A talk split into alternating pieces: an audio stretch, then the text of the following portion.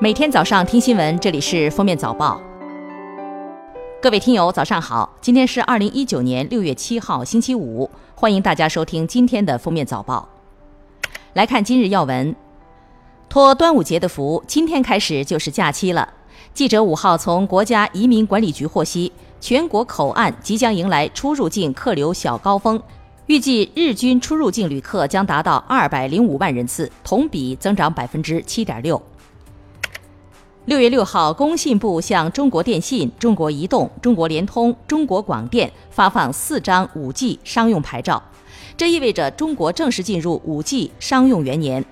中国移动表示，九月底前在超过四十个城市提供 5G 服务，客户不换卡、不换号就可开通 5G 服务。后续将持续扩大服务范围。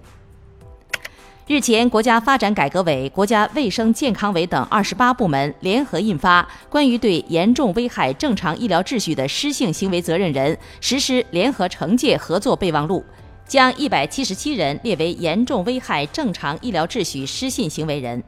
该名单信息已经全国信用信息平台推送给参与联合惩戒各部门，共同落实联合惩戒措施。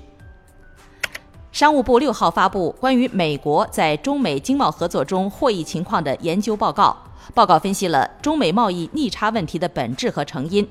揭示了美国从中美经贸合作中获利巨大的事实。报告指出，中美经贸合作取得的巨大成就，是两国顺应历史潮流，积极参与经济全球化，加强互利合作的结果。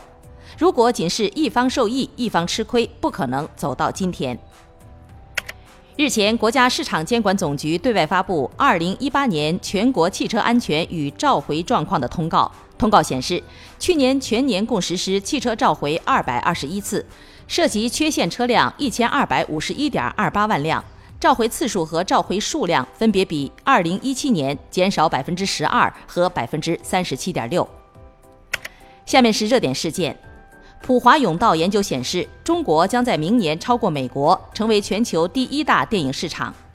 其推测，今年美国电影市场总票房一百二十一点一亿美元，中国一百一十点五亿美元。而明年会是中国一百二十二点八亿美元，美国一百一十九点三亿美元。从此之后，在可预料的未来几年，二零二一至二零二三，中国电影市场总票房都将是世界第一。日前，一则陕西汉阴警方悬赏一百万元追捕犯罪嫌疑人的通告引发关注。这名叫汤晓东的男子涉嫌非法吸收公众存款犯罪。六号，汤晓东回应称，他本人已于二零一八年九月从广东出境，前往美国融资。目前他仍在境外，等事情处理完了，会考虑回国。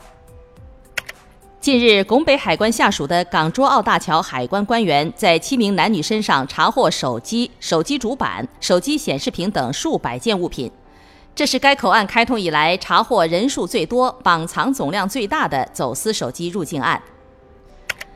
六月五号，世界环保日，网曝一网红女主播拉了四袋别人已经收拾好的垃圾，到北京房山生命湖有氧运动公园里摆拍，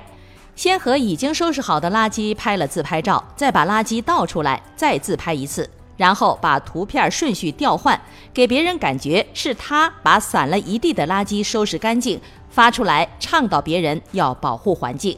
事实是他拍完以后留了一地垃圾，扬长而去。不料这一切都被监控拍到了。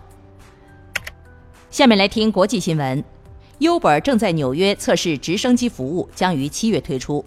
乘客可通过 Uber Copter 预订航班，从曼哈顿飞往肯尼迪国际机场，时长八分钟，每趟平均价两百到二百二十五美元。目前曼哈顿到肯尼迪乘车至少一小时，高峰期要两个多小时，地铁和铁路也要五十到七十五分钟。Uber 飞行业务负责人称，计划将推到更多城市。